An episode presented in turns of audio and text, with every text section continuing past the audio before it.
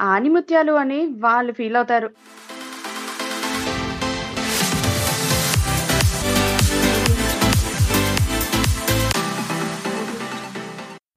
నాకు భలే ప్రాబ్లం వచ్చి పడిందిరా సురేష్. ఏమైంది? నీ బాధ ఏంటో చెప్పరా? ఏదో ఒక సొల్యూషన్ ఎత్తుదాం నా కోసం నేను ఎప్పుడు ఏం కోరుకోను. అది నా రూల్. తెలుసు కదా? అది తెలుసులేరా? ఇంతకీ నీ ప్రాబ్లం ఏంటో చెప్పరా బాబు. నాకు పెళ్ళి సెట్ అవ్వట్లేదు కదా. మన ఊరి చివర పోలేరం గుళ్ళో పెళ్ళి జరగాలని మొక్కుకుంటే అయిపోతుందంట. నా రూల్ వల్ల నేను వెళ్ళలేను అలాగని ఊరుకోలేను. ఓ సంతేనా? సింపుల్ సొల్యూషన్ చెప్తా విను.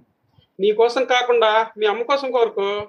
అంటే దేవుడా మా అమ్మకు మంచి అమ్మాయిని కోడలుగా రావాలని మొక్కుకో. ప్రాబ్లం సాల్వ్ ఈ రోజుల్లో చచ్చిపోతున్నాం ఈ వింత ఫ్యాషన్స్తో. వాడిని చూడు. మర్రి చెట్టు ఊడల్లాగా ఎలా పెంచాడో జుట్టు? ఏదో వెరైటీ ప్రాబ్లంలే అదేంటే అలా అంటావు. ఏమైంది వాడికి?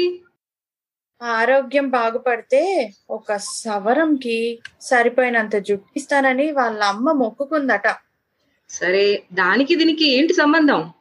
అదే కదా సంబంధం మరి. ఆవిడికి పెరగదు వీడికి ఓడదు సో ఆ మొక్కు వీడికి ఫిక్స్ అయింది. ఆ రమేష్ గాడికి ఫుల్ జుట్టు ఉండేది కదరా బీటెక్లో. ఇప్పుడేంట్రా ఎప్పుడు గుండేవాడికి ఓ అదా. లాస్ట్ మంత్ వాళ్ళ మొక్కుల నానమ్మ వచ్చిందిలే వాళ్ళ ఇంటికి స్వర్ణకమలం సినిమాలో శ్రీలక్ష్మి భక్తికి వాళ్ళ ఆయన బలైనట్టు వాళ్ళ నానమ్మ మొక్కులకి వీడి జుట్టు బలి. అందుకే ఆ జ్యువెలరీ షాప్ యాడ్లో లాగా ఎప్పుడు చూసినా మనోడు తళతళ మిలమిలా. నువ్వేంట్రా? కొత్త పెళ్ళి కొడుకువి గుండ్రంగా గుండ్రాయిలాగా ఉండాల్సినోడివి. గుండు సుదిలాగా అయ్యావు ఏమైందేంటి? పెళ్ళైన కొత్తలో మా అత్తగారు వాళ్ళతో తిరుపతి వెళ్ళానురా. పెళ్ళి సరిగ్గా జరిగితే అంగ ప్రదక్షిణ నాతో చేయిస్తానని మా ఆవిడ మొక్కుకుందట. దేవుడి గురించి కదా తప్పక ఒప్పుకోవాల్సి వచ్చింది. ఏమండి? అలా అంటారేంటండి? మన కోసమే కదండి. ఇదిగో ఇలా క్యూట్గా అంటేనే ప్రతిసారి అడ్డంగా బుక్ అయిపోతున్నా. అప్పుడు మొదలెట్టిన ప్రదక్షిణ ప్రస్థానం ఏనుగు లాంటి నన్ను పీనుగులాగా చేసింది. అయ్యో అయ్యో! ఏంటండి ఆ మాటలు? ఏడుకొండలవాడా వెంకటరమణ! మా ఆయన ఆరోగ్యం బాగుండాలి ఆపు ఆపు అక్కడతో ఆపేయి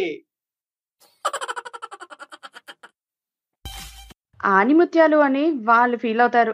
అంతే. ఇలాంటి దోస్తులు మీకు కూడా ఉంటే ఈ ఆనిముత్యాలు ఛానల్ మీకోసమే. మరెందుకు ఆలస్యం? లైక్ షేర్ సబ్స్క్రైబ్ చేసేసి త్వర త్వరగా మీ దోస్తుగాళ్ళని కూడా తీసుకొచ్చి మా ఛానల్ని వినిపించేయండి.